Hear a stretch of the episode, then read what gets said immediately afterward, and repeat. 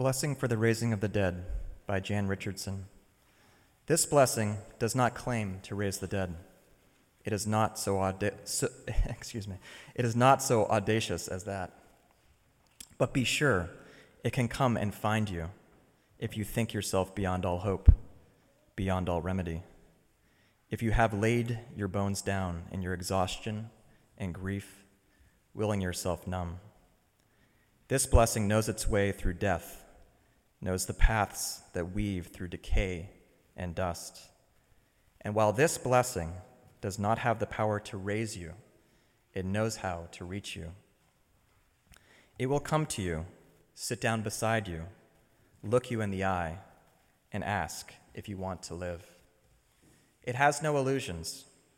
This blessing knows it is an awful grace to be returned to this world. Just ask Lazarus, or the Shunammite's son.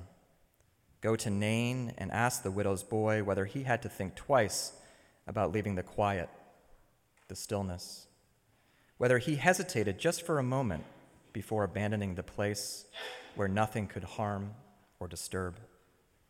Ask the risen if it gave them pause to choose this life, not as one thrust into it like a babe, unknowing, unasking, but this time with intent, with desire.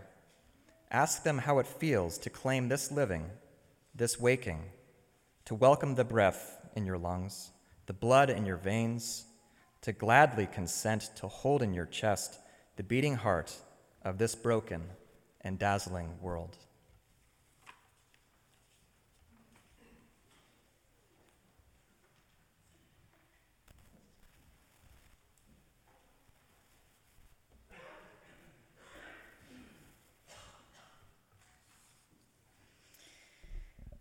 Jesus spent three days in the tomb, and on Easter morning, when Mary, mother of Jesus, and Mary Magdalene, and another woman who the Gospels don't name, when they all went to the tomb where Jesus lay to anoint his body and prepare him for burial, they found the stone that was blocking the entrance rolled away and the tomb empty. And distraught, can you imagine going to bury your loved one and finding his body missing? They look around, and an angel is sitting on a rock instead, saying, "Do not be afraid." Angels seem to love saying that, don't they? The angels say to the women, "Do not be afraid, for I know that you are looking for Jesus who was crucified. He is not here, he has risen." And then the women go to Jesus' disciples and the others who are mourning his death, and they spread the good news that Jesus has risen from the dead, that Jesus is still alive with them, walking among them, that they will see him again. And I love this story, though I will be honest, I do not believe it is true. At least not literally. But I believe that there is truth in this story still, because as a Unitarian Universalist, I believe that Jesus was a great preacher. He was a prophet, a teacher, a shining example of the best that humanity has to offer. A child of God, and aren't we all children of God? And I believe that Jesus was fully human, and he was a human embodying God's divine love, which I believe is an incredibly powerful message, because it says to all of us, all of us, children of God, that we can strive to embody God's love in the world. And I love this story because it speaks to a profound yearning that I, and I know many of you, feel for death not to be the end, for death not to be so final, so ultimate, for there to be some way to get back what has been lost, to not have to say goodbye. In the fifteen months since my father died, I know I have felt this so many times. This, how could this be real? The magical thinking that can come with grief. This, maybe this is temporary. This, perhaps he'll be at today's Easter gathering, before my mind catches itself. And so when I hear the Easter story, when I hear Jesus' disciples, his mother, Mary Magdalene, weeping at the foot of the cross, I can almost feel their desperation, their can't it be undone, their longing. I can feel their shifting into autopilot, beginning to prepare the body as shock takes over and as people bring them meals that they don't want to eat. And I can feel their surprise, their fear, their worry, their outrage when they realize the tomb is empty. And the angels tell him, tell them, he is not dead, he is risen. And I will admit that this is the kind of miracle, this raising of the dead, this, this didn't happen. This is the kind of miracle that I have longed for in my bones in the last fifteen months. And yet, we cannot raise the dead. The dead do not come back to join the living.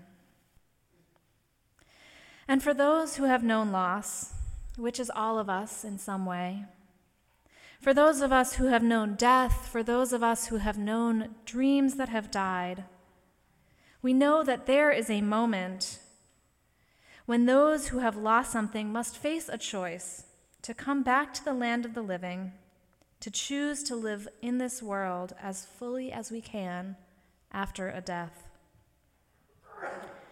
Author Jan Richardson writes, "Ask them how it feels to claim this living, this waking, to welcome the breath into your lungs, the blood into your veins, to gladly consent to hold in your chest the beating heart of this broken and dazzling world. The beauty and the pain And living, the beauty and the pain of living and living fully after a loss, it does not cease to amaze me." The summer that I turned twenty-one, I lost one of my best friends in a car accident. And two weeks later, I found myself at the Unitarian Universalist summer camp that I worked at for over a decade. And this camp is amazing. I know many of you have connected with this camp and others like it. But it is fun and zany and focused very much on the emotional experience of campers, on building community. And the people who staff it, they love to come up with these bizarre and creative activities to do with the campers. So fourteen days after Katie died, when the world as I knew it seemed to have ended, when I didn't know how to make sense of this grief and this terrible tragedy, Gabe, an eccentric, warm, welcoming staff person, said, "Listen up, everybody. Here's my idea for an activity. Ninjas versus florists." And everybody looked at him uncertainly. "No, no, no," he said. "Let me explain. The ninjas have a very sacred recipe for turtle soup, and the florists have stolen it. So in retaliation, the ninjas have stolen all of the florist's flowers, and they have to retrieve them. So basically," he says, "the kids will all dress up and we'll create a campus-wide scavenger hunt, and each team has to find their lost item, and the team that finds it first wins, except we'll give points in such a way that, of course, no one wins because we're a hippie camp and everyone wins." Gabe ran out of steam, and silence descended over the room as we digested Gabe's passion about this incredibly ridiculous idea, ninjas versus florists. And after this terrible thing that I had been through, I realized in this moment that this could be the most trivial and inconsequential and inane thing I had ever heard. I could scoff at this. How could these people think that this mattered, given all the tragedies that happen in the world? Or I could choose to join the living, to welcome the breath into my lungs, to hold the beating heart in my chest. And I threw back my head with the rest of the group, and I laughed until it hurt for the first time in two weeks. Surely, this is resurrection. This is our Easter message. The dead do not come back to us. And too often, dreams and people and relationships and hopes die. And sometimes, though not often enough, amidst tragedy and amidst loss, something beautiful arises. My housemate, Matt, who preached here in early April, He lost his dad about a month ago. And I was talking to his mom, who was staying at our house last week, and the subject invariably turned to Rich's death. We were talking about all of the work that death takes. And she said, you know, I just wanted to clean out his clothes quickly. I know I don't have to rush, but I just felt compelled to sort through them right away. And I gave all of his clothes, all of them, to the homeless shelter that supports people experiencing homelessness. And now I just imagine pieces of him, she said, smiling fondly. I imagine pieces of him walking all over Chicago, his socks on other people's feet, his suits going to interviews, helping people get jobs. I love imagining him that way, she said. That's how he was in life, always connecting with people, always helping people. Surely, this too is resurrection. And this resurrection is slow and painful and arduous work for the bruised and broken and healing and hoping people, which is all of us. Resurrections are not painful, are not painless, excuse me. They are painful. It is a fearful and courageous thing to love what death can touch, to open our hearts to love when we have known loss, to know that this very love, this very capacity for connection, is what makes being human so dazzlingly beautiful and so excruciatingly painful. Jan Richardson writes, "The mystery in all of this is that when our hearts break, they can become bigger. If we can stay with the sorrow, and more importantly, if we can stay with the love that goes deeper even then the sorrow, the love that is more fierce than our fiercest grief, our hearts become more open than we ever imagined they could." Surely, this is resurrection. Less than six months after my own dad died, I moved into a new house with my partner Ian and our five housemates. And every once in a while, at my house, I think, my dad would have loved this house. With its crown moldings and the quirky angles and its epic potential for more projects. My dad, an engineer and a hobby woodworker, who made gorgeous handmade furniture, who always did his own home repairs, who built the deck at our childhood home, who taught my sister and I about using power tools and included us in his, the home repair projects in his own quiet act of feminism.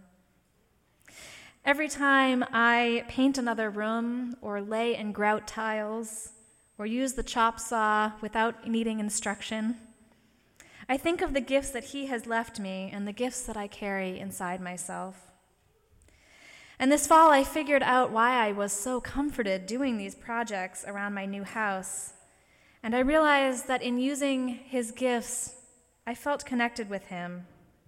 And though it is insufficient, and it always will be, I think, surely, this too is a kind of resurrection. So friends, for all of these resurrections, and for those stories of resurrection which each of you carry, let us rise and let us welcome the resurrections into our life. For these are only resurrections because we have known pain and loss. So let us say together, at once a broken and a hopeful, Alleluia. Amen.